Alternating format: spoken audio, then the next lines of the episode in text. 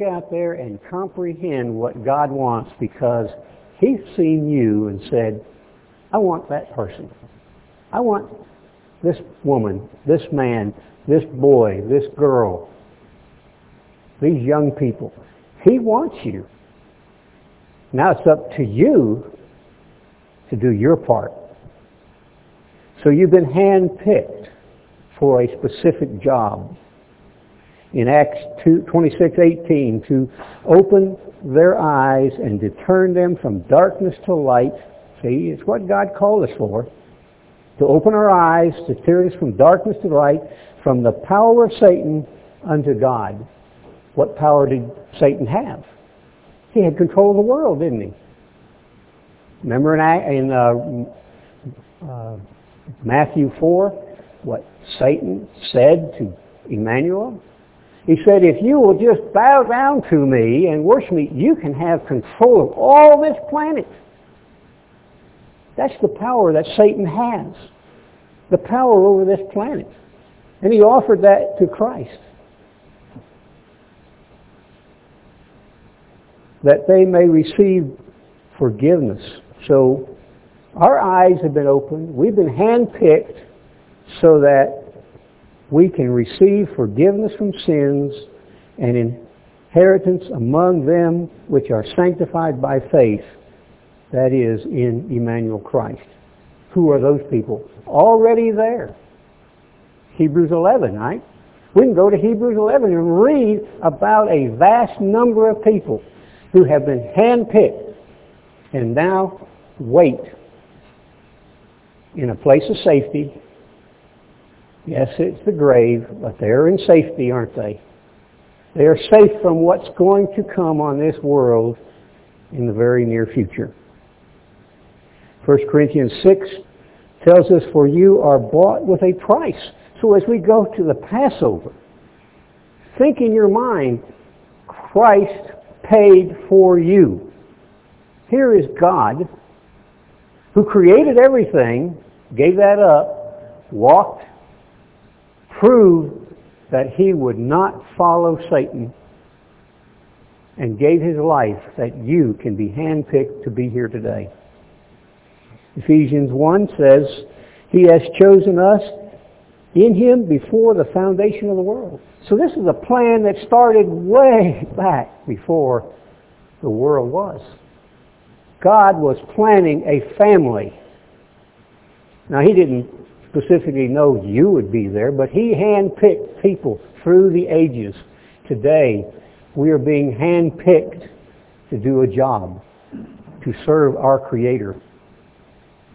In 2 Timothy 1 tells us we are called, He's called us with a holy calling. So this handpicked is holy. Specifically called us according to His own purpose. Not our purpose, not the purpose of some men or people or organizations or religions, but for His own purpose, to be a family. And again there in Titus 2 he says that He might redeem us from all iniquity. That's why we've been handpicked. And He gave His life to redeem us from iniquity and purify unto Himself a peculiar people. And notice zealous of good works. So it's more than just hang around. It's more than just have mercy, but it is through work, good works, zealous work, putting forth a lot of effort. So it takes more than just faith. And we read through the scriptures that there's going to be only a small portion of people who will be taken to a place of safety. And they're called the remnant. Now the scripture has 97 places it talks about a remnant. So we have to ask ourselves, what is a remnant? Well, if you're looking at material, the ladies know that you go out there and you pick up a bolt of material and it might be 25 yards or 10 yards or whatever. But the remnant is only that little section that after they sold everything else off, there's just a little piece left. Just a small piece. Could be a yard, could be a half a yard, could be two yards. They would call it a remnant. It might only be a quarter of a yard. But a remnant is only a small piece of what was originally there. And the remnant is also a small portion of anything. Small group of people. If you have a 10,000 people and only a few are saved, the remnant is going to be that small few people. Let me find that I got here. In Matthew 7:14 says, "Because straight is the gate and narrow is the way which leads to life, and few there be that find it." A remnant. Just a few people will be spared. Only a few people will find or be taken through that gate. But it takes work, doesn't it? Zealous of good works. Again, in Luke, we read Luke 13:24. Straight is the gate. Uh, strive to enter the straight gate, rather. For many, I say to you, will seek to enter. Is that not happening today? Look at this world. People are wanting to get into God's kingdom. Many, many people are striving to go there and shall not be able to. A lot of people will want to be part of that remnant, but they're going to have a difficulty, a real, real difficulty. God indicates less than 10%. Less than 10% of this nation Less than 10% of the world will live into the millennium. And the indications are less than 10% of the church will go to a place of safety. The rest are going to go through tribulation. They're going to have to be tried and tested to prove somewhere down the line by giving their life that they are going to follow God's way. We know the scriptures say there's going to be 144,000 that will be the bride of Christ. Some of those people are already asleep. Some of those people are already in a place of safety. Many of them still wait today.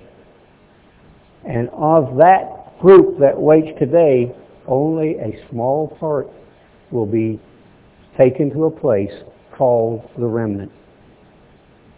Go to Ezekiel 5. And we'll look at Ezekiel 5. Ezekiel 5 verse 1. And you, son of man, take you a sharp knife, take you a barber's razor, and cause it to pass upon your head and upon your beard. Then take the balance to weigh and divide the hair. So we're getting an indication here that God's setting up something in the future. And you shall burn with fire a third part in the midst of the city when the days of the siege are fulfilled. And you shall take a third part and smite about it with a knife, and a third part shall you scatter in the wind, and I will draw out a sword after them. So he's dividing it in threes. We can look at what happened to the church. It was divided and scattered in the winds. And it apparently, it seems that it's not stopped yet. Because my wife was telling me this morning that one of the large organizations are at the brink of being scattered and even thinking that they are the ones that Ezekiel's talking about. One of the large groups of people are having difficulties with uh, the organization, with what the ministry and the people are doing. And so we can see that it hasn't stopped yet. Because maybe we're not all zealous of good works. Hand-picked people, selected to be a part of the family, are having difficulties. And you shall also take thereof a few in number. So he's going to take a few in number. Does he tell us how many? No. He just says a few in number and bind them in your skirt. So he's going to take all this hair, divide it in thirds, and only take a few in number and set them aside. And take of them. So if it's a few in number, and then he says, I'm going to take of them, that few in number, and cast them in the midst of the fire and burn them with fire. For thereof shall a fire consume forth, come forth unto all the house of Israel. So the house of Israel and the church. We know Hebrews 12:25 uh, tells us and relates that the church is the house of Israel. So even in the church, a few that are a part of the remnant are going to be cast into the fire. Verse 12. And a third part shall you shall die with pestilence and, a, and with famine and shall be consumed in the midst of you and a third part shall fall by the sword about you and I will scatter a third part into the winds and will draw out a sword after them. So God is causing telling us that the very near future, a lot of chaos is going to happen on this planet. Many people will die. We might say billions of people since there are, what, six billion somewhere in the neighbor, neighborhood? If there's six billion, that would be two billion die from pestilence, two billion die with uh, famine, and two billion would go into captivity but most specifically of this country, which is over 300 million. Divide that down, 100 million people dying in our country. 100 million people dying with disease. 100 million people dying of starvation. Starvation in this country doesn't seem likely, does it? A country that has been so blessed, had so much, who's enjoyed the land of milk and honey, that two-thirds are going to die right off the bat, and a third of the country will go into captivity. And thinking of the church, how many does God say is alive today? How many is in the church? And think of two-thirds of those people are gone. And then only a remnant. Only a remnant will be set aside to be taken care of so often in the church, at least in my life, and since back in the 60s, they haven't said it, but it, to me it's been a kind of underlining effect. And I know there's only one organization that's ever said it, was to pray, pay, and stay. And I think it, as I can remember back, that was what the indication was. As long as you stay with Worldwide, as long as you stay with my group, as long as you stay here and you pay your tithes and you pray and you don't walk away, you're going to be a part of that remnant. You're going to be taken to a place of safety. We taught that. Not openly, but that was the underlying effect. We felt 140,000 people would be going to a place of safety. We'd all get out there and jump on the airplanes and fly to Petra or in somewhere in that area to get a bus to Petra. I mean, that's what was said back in the 60s, I know, and the 70s, and the 80s.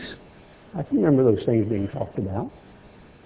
We tried to figure out how many airplanes would that take? And how would we get and achieve all those airplanes?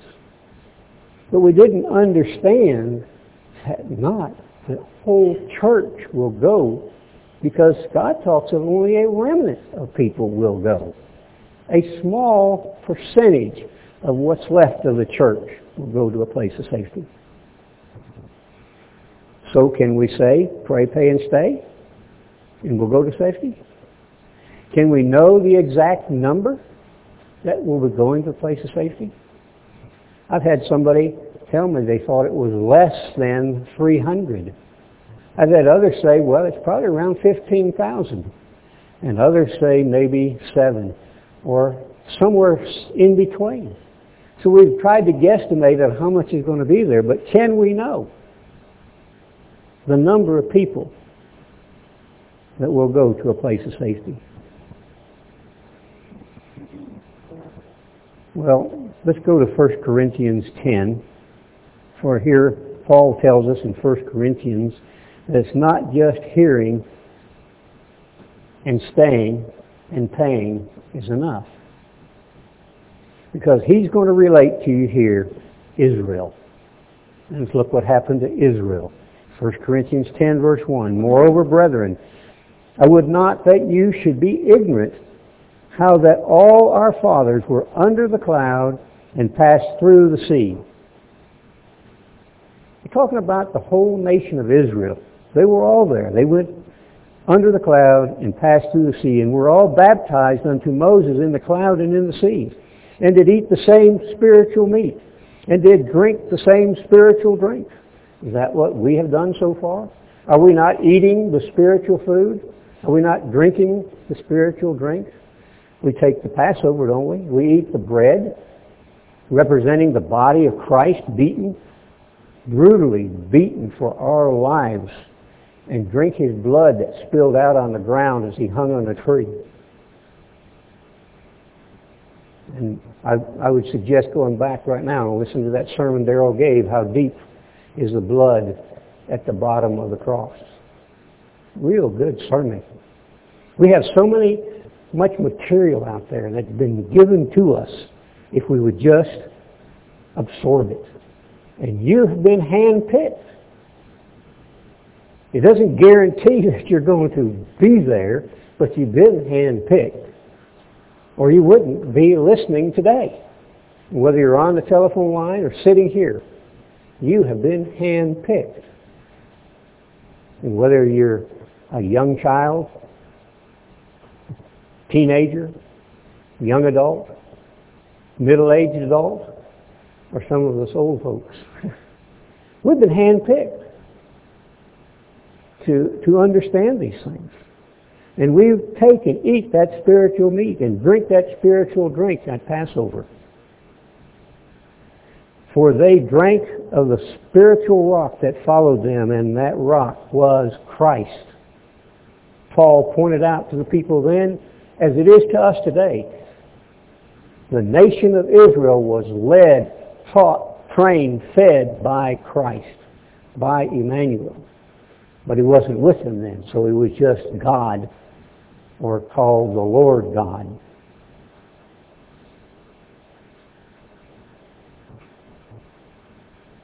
But with many of them God was not well pleased, for they were overthrown in the wilderness. God's looking at us, handpicked us. He handpicked the nation of Israel, brought them out, took care of them, but he wasn't pleased with them. We have to ask ourselves as we approach the Passover, is God well pleased with me? And if he's not, what do I have to change? What's in my life that isn't right? And I don't care who we are, what organization we sit into. Are we pleasing God with the way we walk, the way we talk, the way we act? Verse 6, now these things were an example. Their life, what they did, became an example to the intent we should not lust after evil things as they lusted. So there's a point. And God says as you approach the Passover, am I following the example of the nation? Or am I following the example of Christ? Who refused to obey Satan, who refused to accept Satan's challenges. We have that opportunity in front of us. Verse 7, neither be you idolaters. How many idols do we have? We did a whole series on that. and looking into our life and how many things that we set up, anything that takes precedent in our life in front of our Creator becomes our idol. Our job, our family, our recreation, our entertainment. Any of those things can take precedent over God. And we've heard from our pastor time and time again, jumping on our case. Has God inspired him to jump on our case because we put something in front of our Creator? It could be our television. It could be our desire to have pleasure. The whole nation of Israel, didn't they do that? Neither be you idolaters, as some of them were. As it is written, the people sat down to eat and drink and rose up to play. They had just stood in front of the mountain. They had just received God speaking to them. They heard it, the commandments brought to them. And remember, they said, Oh, Moses, you talk to God and then you talk to us, but we don't want to hear God anymore. And how long was it afterwards? How many days went by? It couldn't have been too many because it was only 40 days that Moses was on the mountain, came back down, and in that 40-day period, they had made a calf, so they had their idol. And they had rose up and were drinking and doing all sorts of things that God didn't like.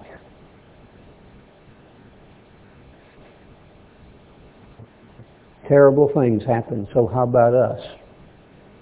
Look into our life. We go to the Passover, you know, and the sermon that Daryl gave a year ago, which told us to uh, start studying, start searching our lives from the first day of the month to the 14th and see where you stand in relationship to Christ. I think I think that was tape um, 783, I think, but somewhere right in there. But it's on the internet. Any of us that wants to go on it, you people on the on the telephone line can go to the internet, go to Journal Sermons, go to page 7, go to the column on the right, and go down to, I think it's the fourth sermon down, it says, uh, it tells you about that. I slipped from my mind. That's where, see, I tell you, I can't remember everything. but look at that see that. It talks about how you are to prepare for the Passover beginning at the first day of the month. Verse 8.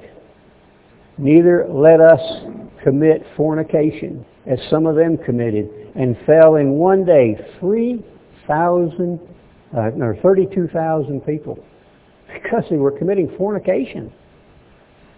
Spiritual fornication, in physical fornication, and God took them out. What happened to the church? Why did the church break to pieces? Why is this organization right now coming apart? Because God is not pleased with our actions. Neither let us tempt God. Remember Satan said to Christ, cast yourself down. God says he won't allow you to get hurt. Christ, all he said to him was, you don't tempt the Lord your God. Do we tempt God? In our daily walk, do we find something we can tempt our God with? Remember, we want to be part of that remnant. It takes work, zeal, hard work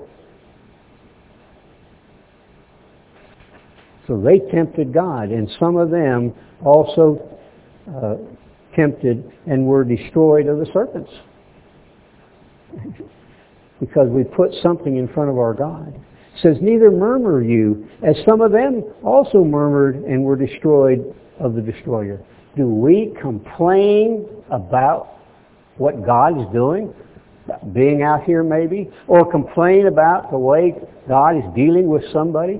Remember what uh, Peter said to Christ, uh, talking about John, he said, uh, he saw John and, and he said, well, uh, how is it that John's going to live forever? And Christ told him, it's not your business, is it? You can't complain about the relationship that what God, what Christ said to Peter, the relationship that I have with Peter, with John. Neither can we complain about the relationship we have with each other about somebody else. Because that's murmuring. That's challenging God and how He's working with different people. We all have different abilities or lack of abilities, and God uses us to the best purpose for His work. So we shouldn't murmur because here's a group of people that murmured and complained. Remember Korah, Dathan, and Abiram? They murmured and stirred up the congregation. Korah, Dathan, and Abiram and their families all went into the pit, and 270,000 leaders in the church, in, in the congregation died, and how many other thousands of people died? All because God likes Moses better than me. Or maybe our pastor likes somebody else better than the other person. Maybe he's not close enough to me. I want better attention. I want to be closer to him. I want to be closer to the church. I want to have more recognition. And so we say, woe is me. woe is me. I don't get enough attention. But you don't want to die, do you? If we murmur enough, we might not die right away, but we might find ourselves on the outside looking in. And that means when the tribulation hits, you're going to be on the outside looking in at those that were taken and called the remnant. We don't want to find ourselves in that position, do we? Now all these things, verse 11, happened unto them for an example, that they are written for the admiration upon whom the ends of the world are come. We're in that position today. These are examples written for our admiration. It is examples written for us to think about, and then as we go toward the Passover, hey, what am I doing? How's my relationship with my Father? What's my relationship with my, my God? What's my relationship with my brothers and sisters in Christ? Because remember, Christ said, how we treat each other is how we treat Christ. So if we treat each other roughly, you might as well say, I'm treating Christ roughly. If I question a brother or sister in their relationship, we're questioning Christ's relationship with us. You don't want to find yourself. So these were an example to us as we are here at the end of society. This type of society, better yet to come. Wherefore, let him that thinks he stands, verse 12, when you think that I am here and all I have to do is pray, pay, and stay, if you think that's the answer, you think you stand, take heed because you're on the way down. You will fall.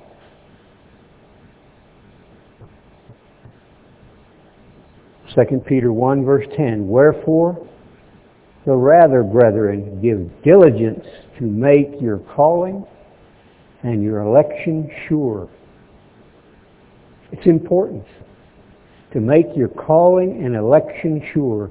For if you do these things, you shall never fall.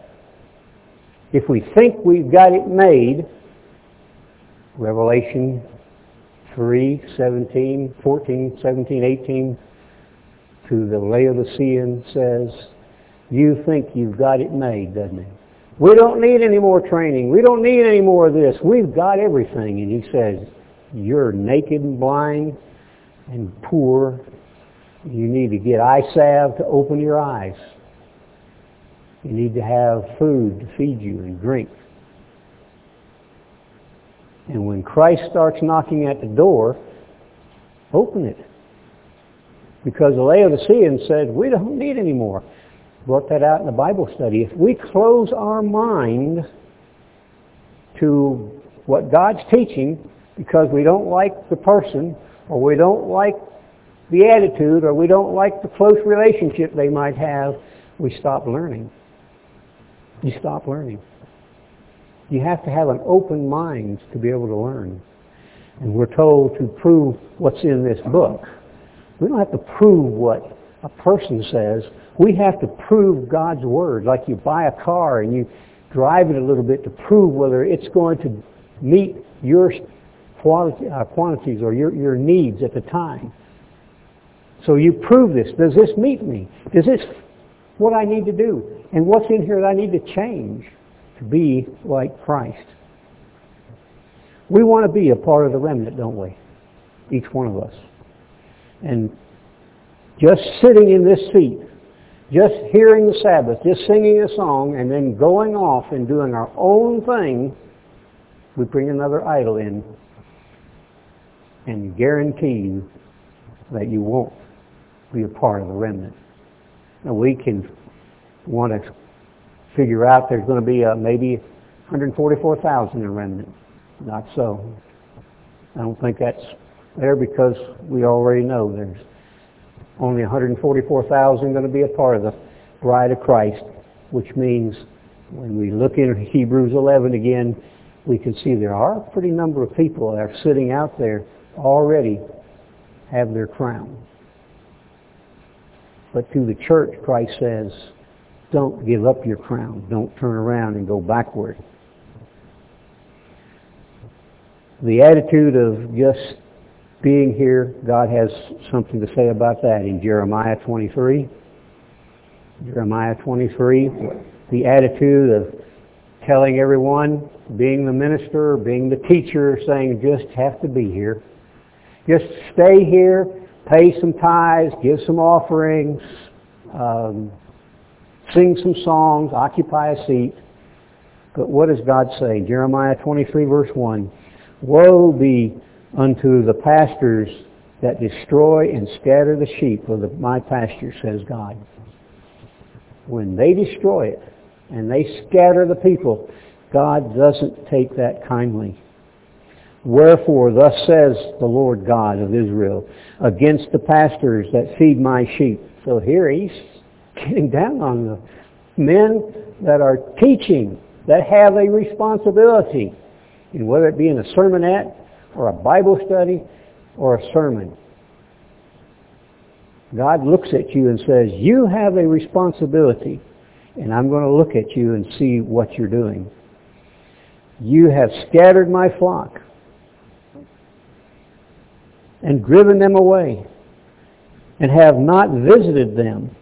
Behold, I will visit upon you the evil of your doings, because we haven't taken the, the chance, the opportunity to visit, to encourage, to strengthen, and like Isaiah said,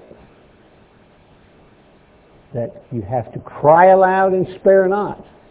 Sometimes we, we want to spare somebody because we see them going wrong. And yet, I think it's James tells us that if you see a brother or sister make a mistake, go to them, point it out.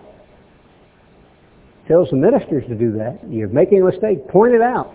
And if they change, if they repent and turn around and become zealous in good works, you've saved a soul. You've saved a person. So on the ministry, God has really leveled a tremendous responsibility. But he also levels it on each one of us too. Because remember, we are called a peculiar people, a holy priesthood. So it comes down on us too. If we lead somebody astray, God will not be happy. And he won't take it lightly. We see and have lived through that period of time when God emphasized the fact that those that led the church astray, those that led those little ones astray, he wasn't happy with. Christ himself even said it would be better to have a millstone, millstone which weighs maybe a ton or more, and taken out to the deepest trench in the Pacific and thrown in. It'd be better to do that than to sway one of these little ones that I have called, hand-picked, and you lead them astray.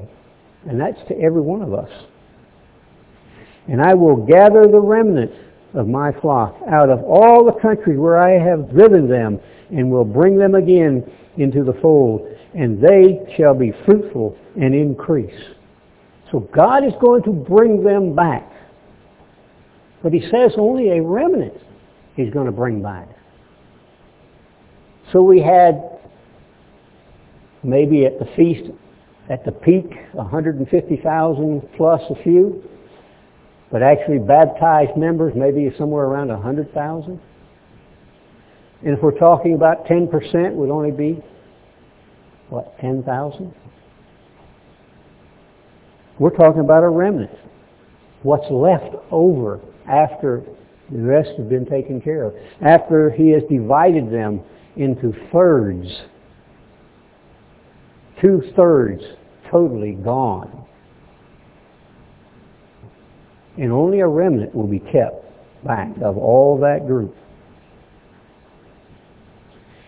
Verse 4, and I will set, and I will set shepherds over them, which shall feed them, and they shall, and they be lacking, says the Lord. Feed them what they're lacking, what they're not hearing. I'll tell you what, I think our shepherd has really been feeding us. I see the inspiration in the sermons. Oh, sometimes we think, boy, he's jumping on us with two feet.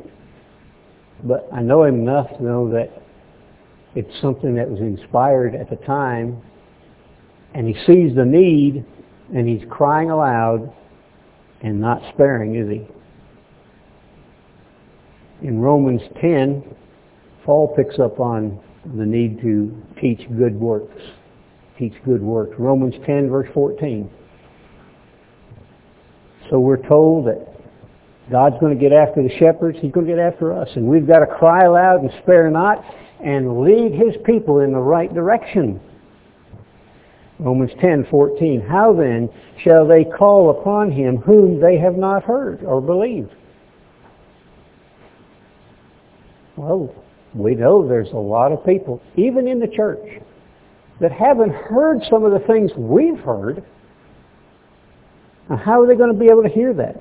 And how shall they hear without a preacher? So God says, I'm going to teach the people with the foolishness of preaching. And how shall they preach except they be sent? So those that God handpicked, you, me, those on the telephone line, those in the church, wherever they are, handpicked, are going to have to have somebody preach to them or teach them. And how shall they preach except they're sent?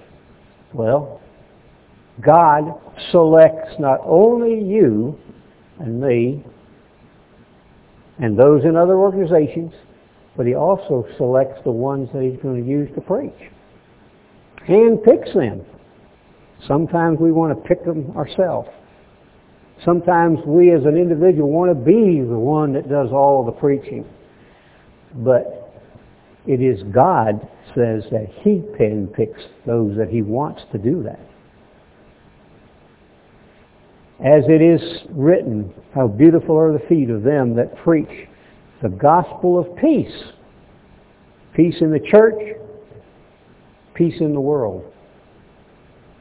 The good news that there is going to be a government run by Christ, by David, the twelve apostles, and those that are here being called, chosen, selected as priests of the family of God.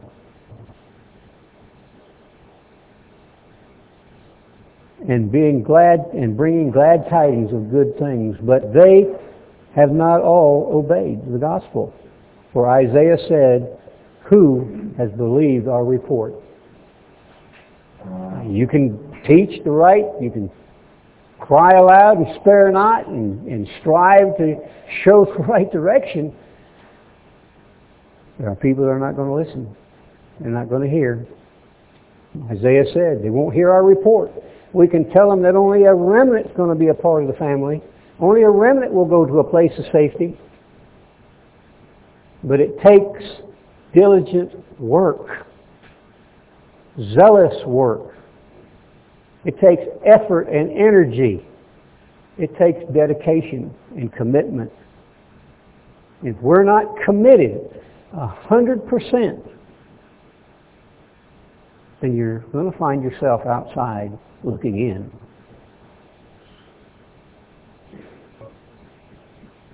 So then, faith comes by hearing, and hearing by the Word of God. Here is God's Word. And faith comes from this believing that what's here is going to happen.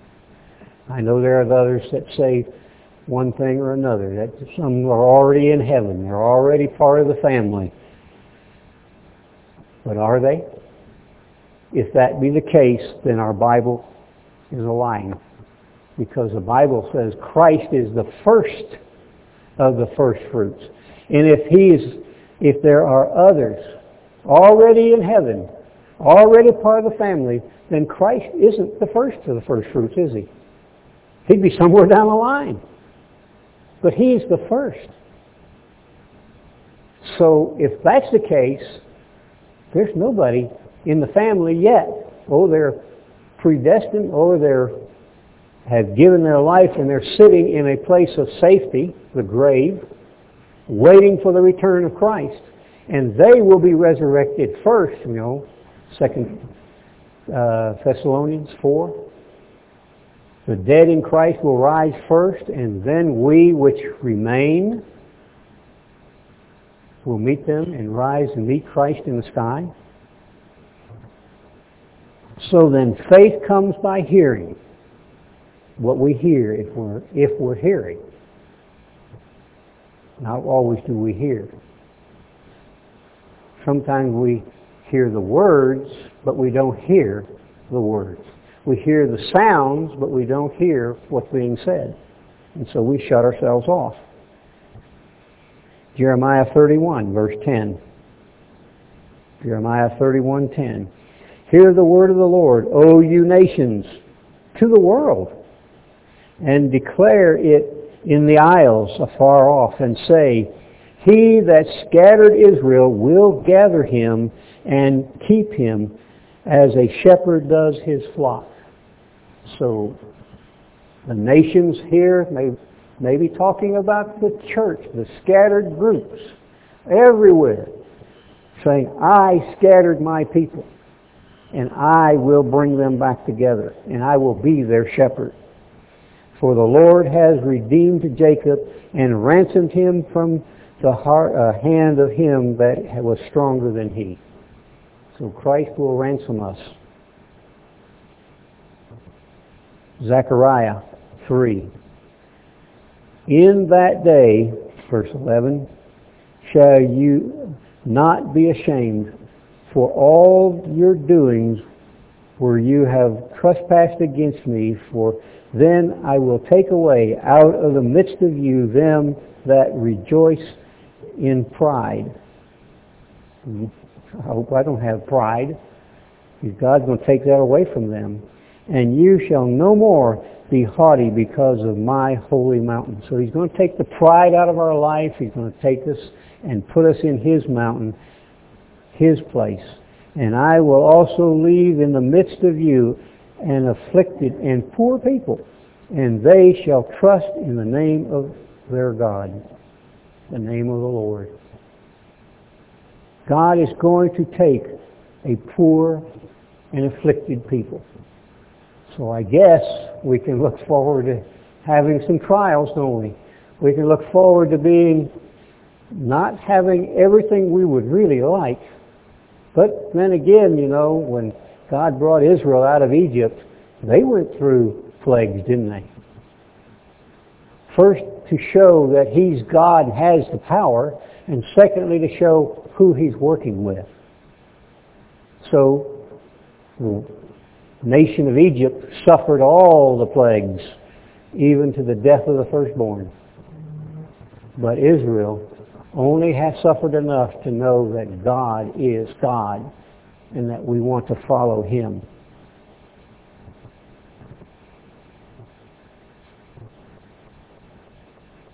Verse 13, the remnant of Israel shall not do iniquity, nor speak lies, neither shall be deceitful, uh, shall a deceitful tongue be found in their mouth. So here's a couple of things that we can look at as we go to the Passover. The remnant that God's going to have, the remnant of the nation whom God will have, they won't be full of iniquity. They are not going to speak lies. Neither will have a deceitful tongue be found in their mouth, for they shall feed and lie down, and none shall make them afraid. So when he brings the remnant together, he's going to look at them. Hand-picked people. Many were called, few are hand-picked.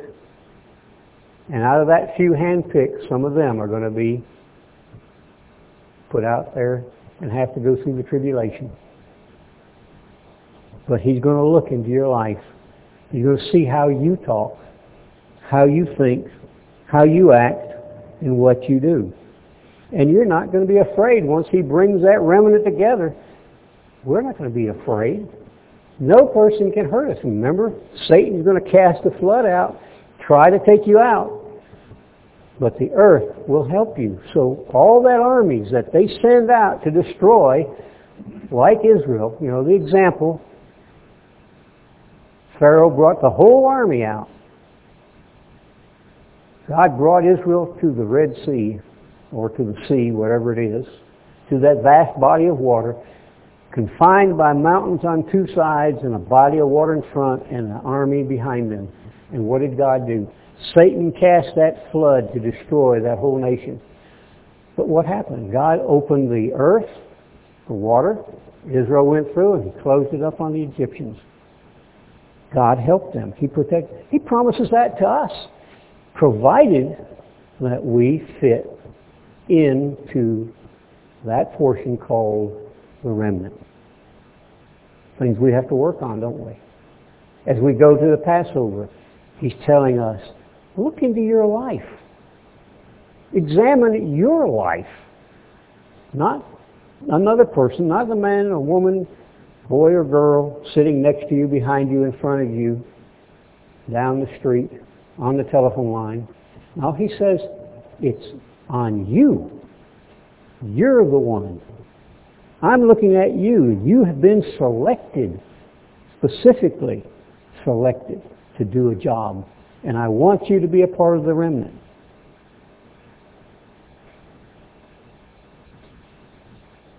Takes some work, doesn't it? It's hard sometimes to say lay there in the evening before you go to sleep, look at your daily activity and think, well, what did I do? How did I treat somebody else today? Did I put somebody down? Did I condemn someone else? Did I condemn the president or the nation, the government leadership? Even when we realize that God put them in that position, they're only there because God wanted them there and they're the right one to do the job for what's going to be needed to accomplish his goals. But when we lay there at night, do we think of, was I angry at somebody else? Did I lie? Did I cheat? Did I go through all that Christ said in Matthew 5, 6, and 7. Can I live that type of life? Remember in that portion of that sermons that he gave there, he not only said you have to keep the law, but he went and made it more binding. If we think murder, we've murdered. If we think uh, robbery, we're a robber. If we think lying, we're liars. If we think adultery, we're adulterers. So it's more than just doing the job or doing the action. It's what's in your mind and coming out of your heart. So God is analyzing because remember, you are handpicked. So he's going to scrutinize your life a whole lot more than anybody else that's not handpicked. So he's really looking in. He's saying, hey, I picked you. I know who you are. Now what are you doing with your life?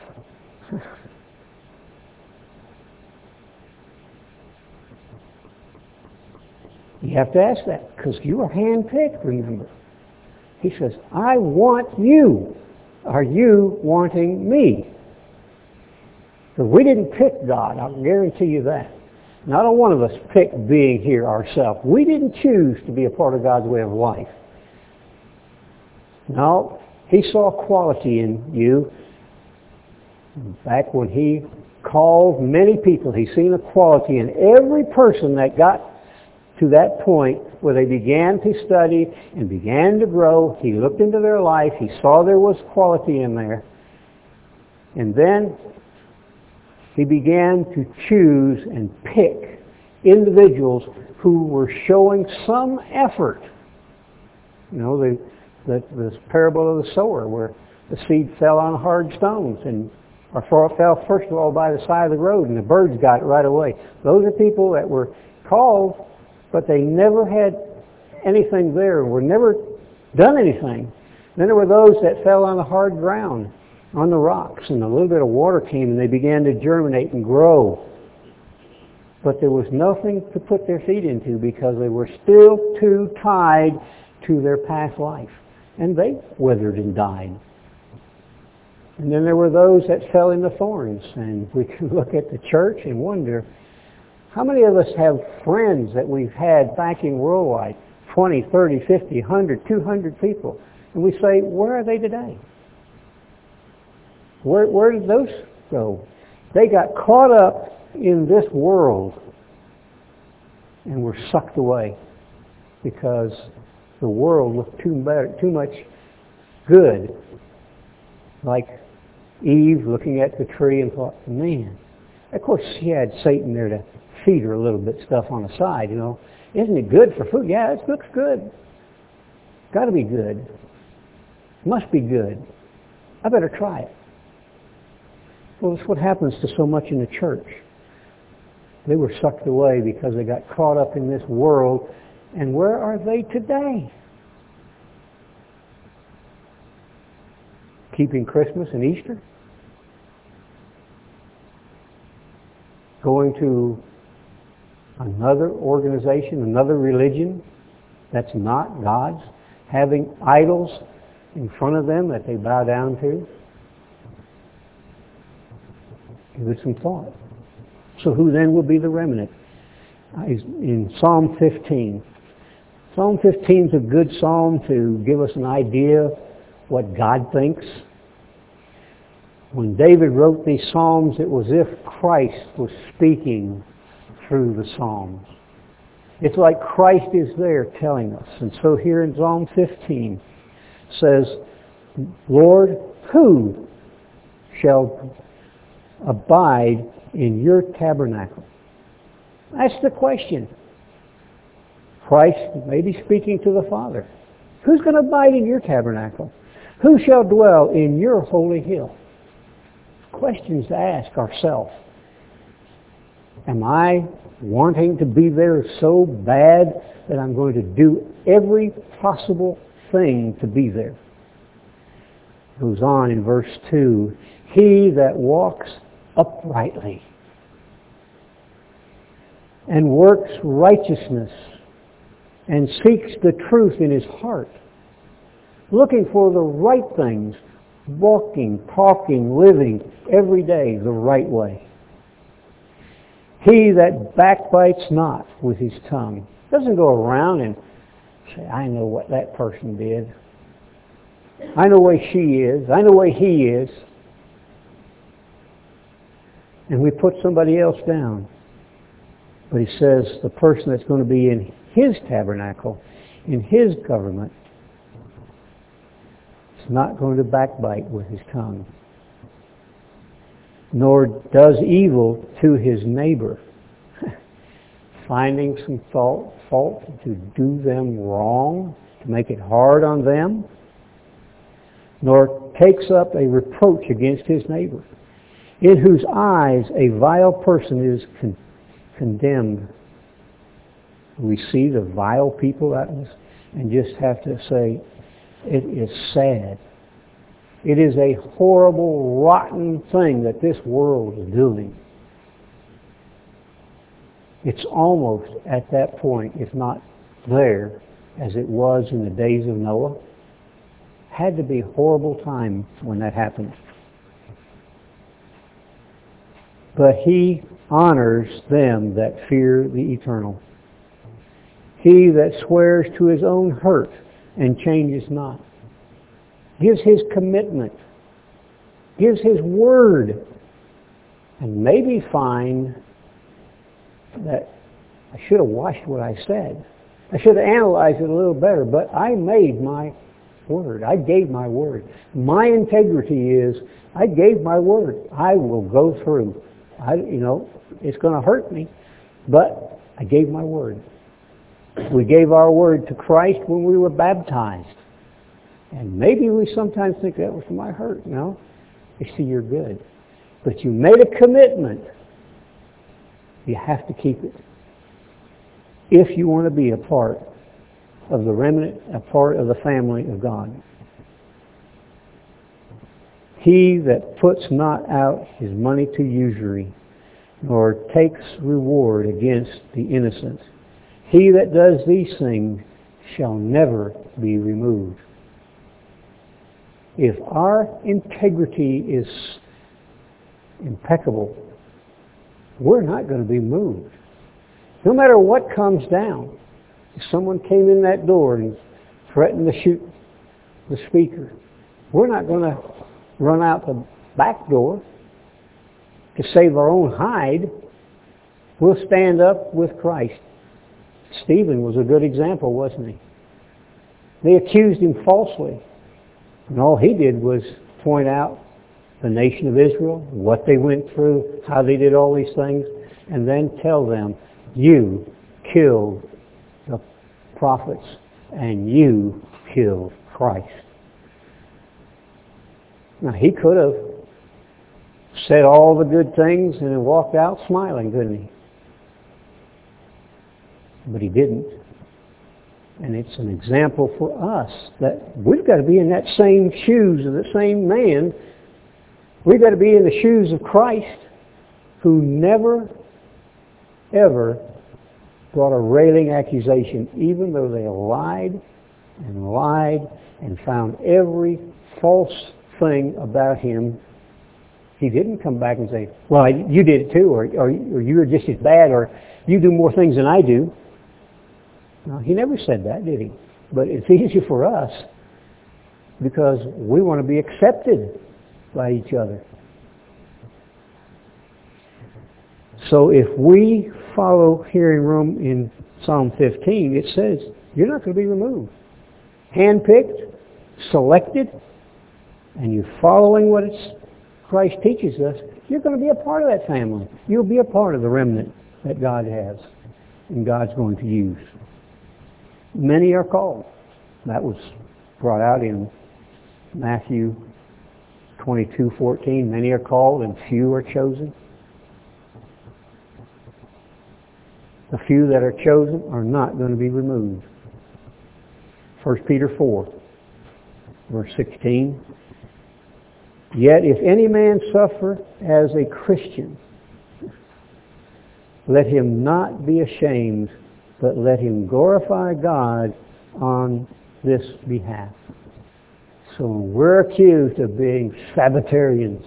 We're accused of Bible thumpers, or we're accused of walking by every word that comes out of the mouth of God. Glorify God. That somebody else could see that you love God, like Stephen, like Paul,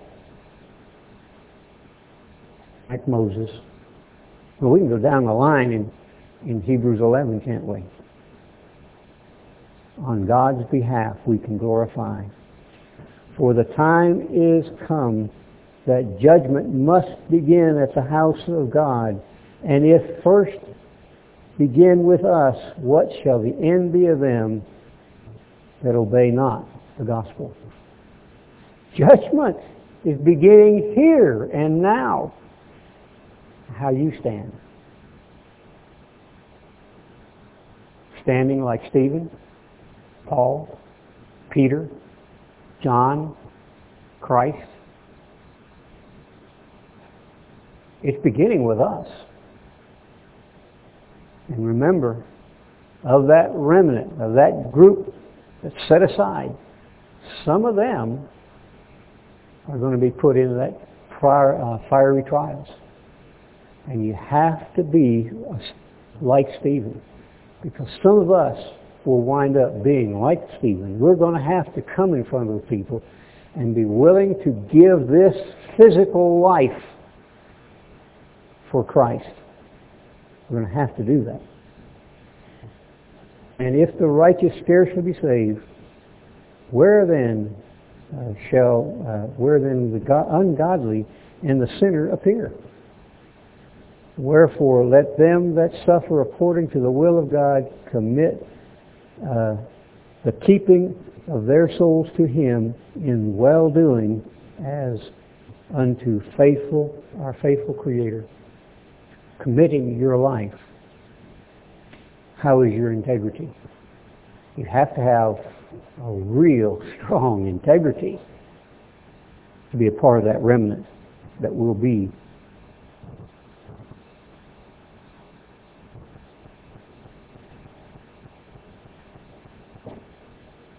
So what is God looking forward then? You heard some of it. 2 Timothy 1, 6 tells us, Wherefore I put you in remembrance that you stir up the gift of God which is in you by the putting on of, your, of the hands. So when you were ordained, uh, you know, baptized and hands laid on you, that's when you received that gift of God. He says, put in remembrance. Remember that time. Don't allow that to go backward.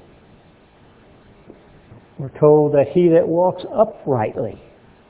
That's what God's looking for. An upright person who's honest, faithful, just. Proverbs 2 7 says, He lays up sound wisdom for the righteous. He is a buckler to them that walk uprightly. So as long as we're following the commands, know, we're told to live by every word of God. Not pick and choose the ones that's good for me, but by every word of God. So he's looking for people that walk uprightly. He's looking for people that work righteousness. The way you live your life. We've heard about those things already. We hear about them every Sabbath. Walking or working righteousness. He that speaks the truth in his heart. Is that whatever comes out of your mouth? Is it truth? Or is there a tendency to make myself look good so I can fudge on the truth maybe and, you know, kind of stretch it a little bit so as long as I look good, that's what counts. Now it says that he that speaks the truth from his heart and he doesn't whisper behind other people's backs and point out mistakes that other people make, but he covers those mistakes. You cover a sin, what we're told.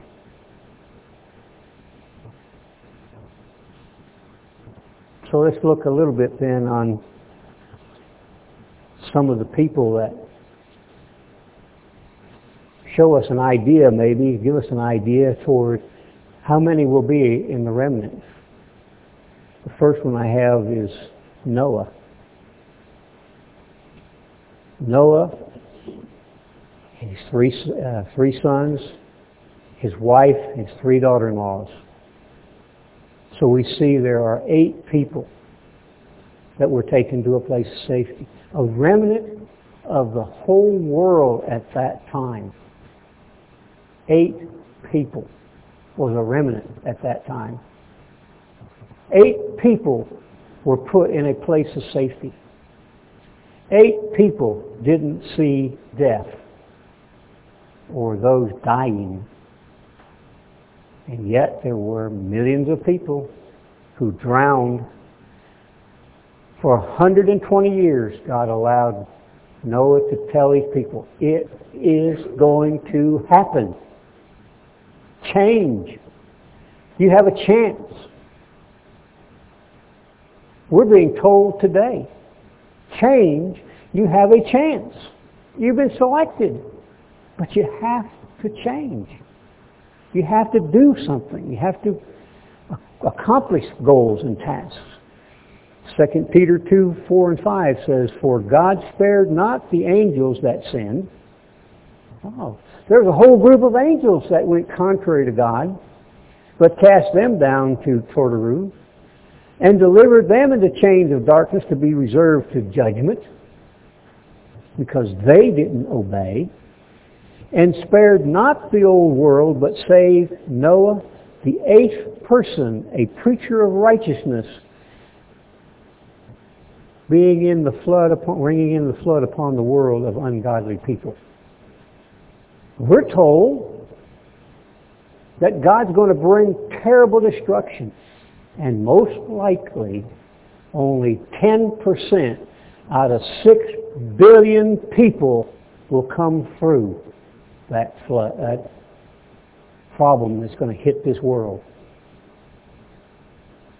6 billion people, only 10%, or around 10%. So if it is 10%, we're not looking at very many people, are we? Not a whole lot left. 1 Peter 3.20 says, which sometimes were disobedient when once the suff- long-suffering God waited in the days of Noah while the ark was being prepared, wherein few, that is, eight souls were saved by water. Eight people. So is this the remnant we're talking about? How many people were alive at that time? Apparently there was only eight that God considered as a remnant that was saved. How about Enoch? Enoch was only one person. And Enoch also, the seventh from Adam, prepared in these, saying, Behold, the Lord comes with ten thousands of his saints. Talking in Jude. There was Enoch. He was the seventh, a preacher of righteousness. And in Hebrews 11:5 says, By faith Enoch was translated that he sh- should not see death.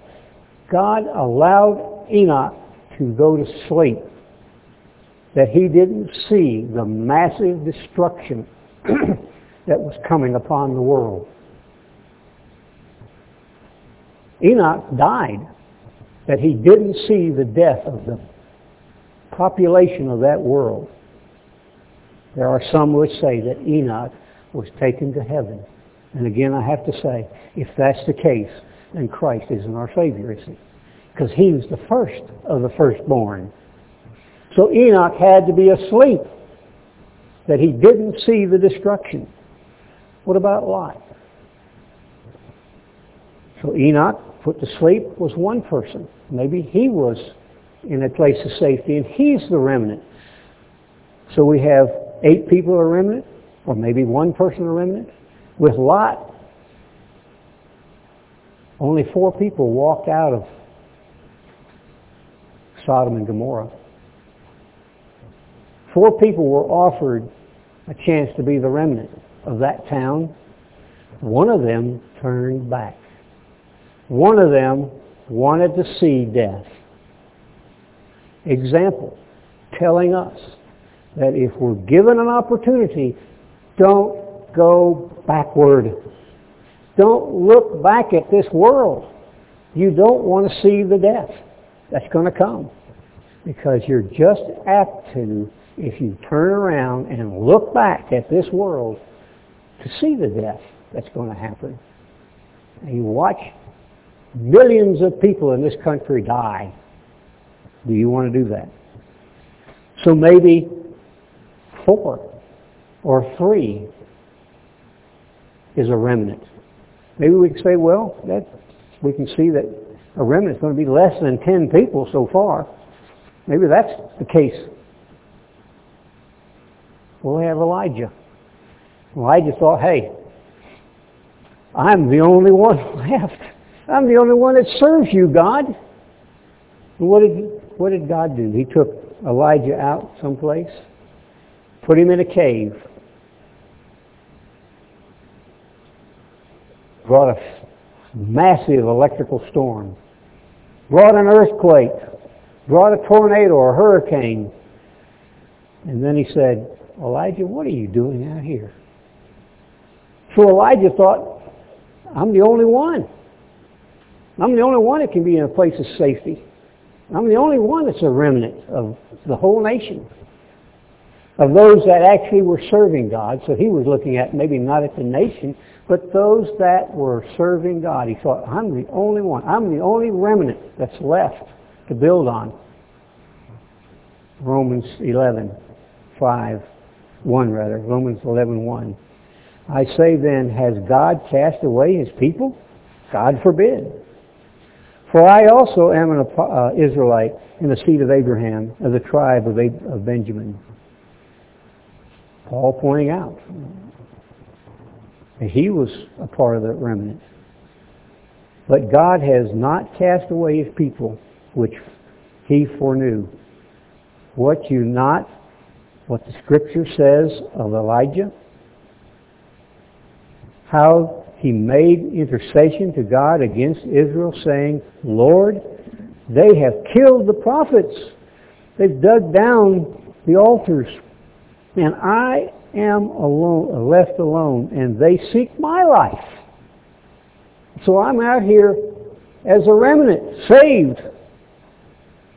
But what says the answer of God unto him? I have reserved my to myself 7,000 men who have not bowed the knee to the image of Baal. Oh, so now we have a little bigger group of people. We've had one, eight, three. Now we have an indication that maybe, maybe the remnant's going to be 7,000 people. Even so then, at this present time, also there is a remnant according to the election of grace. So maybe it's saying there's going to be 7,000 out of maybe 100,000 at times. We don't know. Lazarus and the rich man, remember? Lazarus was taken to a place of safety. Another one person. The rich man said, send him back, you know. Give me a drink of water. Well, that can't happen. Well, send him to my family. And he said, that's not going to happen either because they have the prophets. We have the prophets. We have God's Word.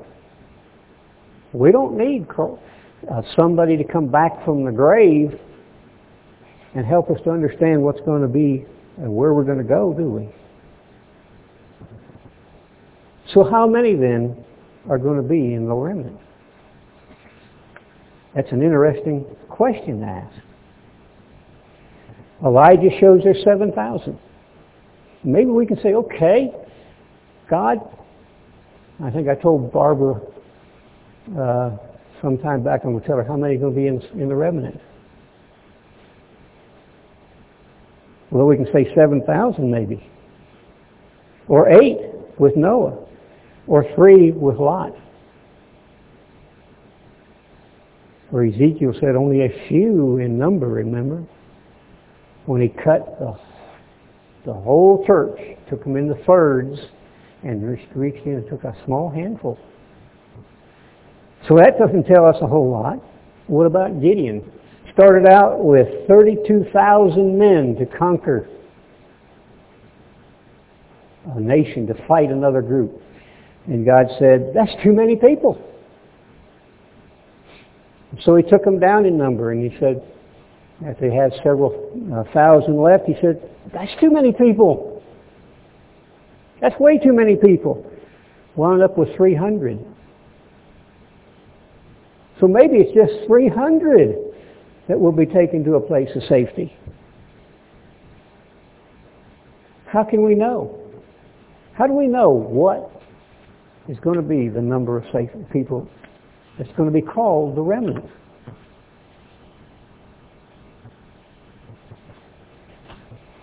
Noah was in the ark and he didn't see death. You want to be in a place of safety that you don't see death.